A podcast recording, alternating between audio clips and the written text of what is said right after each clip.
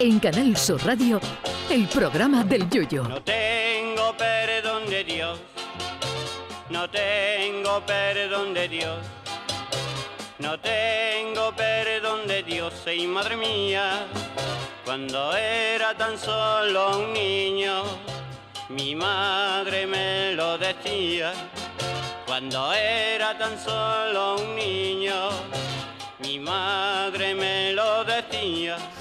A lo largo de la historia ha habido multitud de inventos que pueden calificarse como geniales. El fuego, la rueda, la cama, la imprenta, los días de asuntos propios, etc. Pero hoy se celebra el Día Mundial de un maravilloso invento que nos ha evitado que sudemos más que el dueño de un asador de pollos en agosto. Hoy, 23 de marzo, se celebra el Día Mundial del Ascensor, esa genial invención que nos ha ahorrado subir millones de escalones a lo largo de nuestra vida.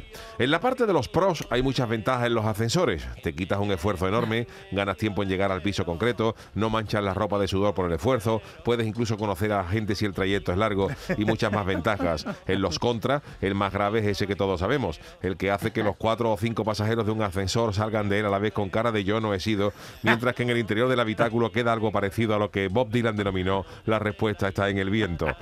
El ascensor fue inventado oficialmente en 1854 por Elisha Otis, que presentó una, una plataforma de elevación con sistema de frenado en la Feria Mundial de Nueva York de 1854. El inventor fundó su empresa conocida de ascensores Otis, que aunque aquí en España la empresa se llama oficialmente Zardoya Otis, todo el mundo la conoce por el segundo nombre porque el primero tiene una rima más chunga cuando se presenta a sus ingenieros o comerciales, porque evidente no es evidentemente no es lo mismo que te pregunten usted en qué trabaja, en qué empresa trabaja y tú contestes en Zardoya que en responder en Otis, porque la diferencia es abismal. Pero aunque no fue hasta 1854 cuando conocimos el primer ascensor oficial, parece que hay indicios de que los egipcios ya usaban sistemas de elevación en el antiguo Egipto.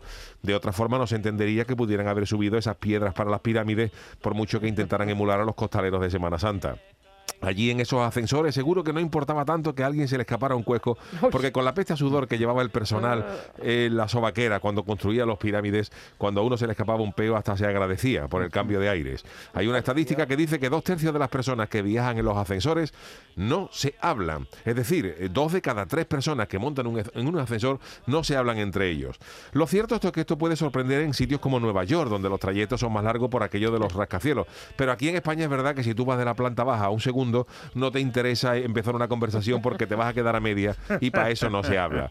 Al entrar en un ascensor nos limitamos a preguntar, ¿subes o bajas? Frase totalmente popular, pero que nos molesta mucho a los aficionados del Cádiz. En fin, que muchas gracias a Don Otis por su maravilloso invento que tantos escalones nos ha ahorrado. Que aunque sin ascensores es verdad que tendríamos los gemelos como Roberto Carlos, el que jugaba en el Real Madrid, nosotros somos mucho más amantes de la flojera que del culturismo. No hay color, señores. Ay, mi velero, velero mío. Canal Sur Radio. Llévame contigo a la orilla del río. El programa del yoyo.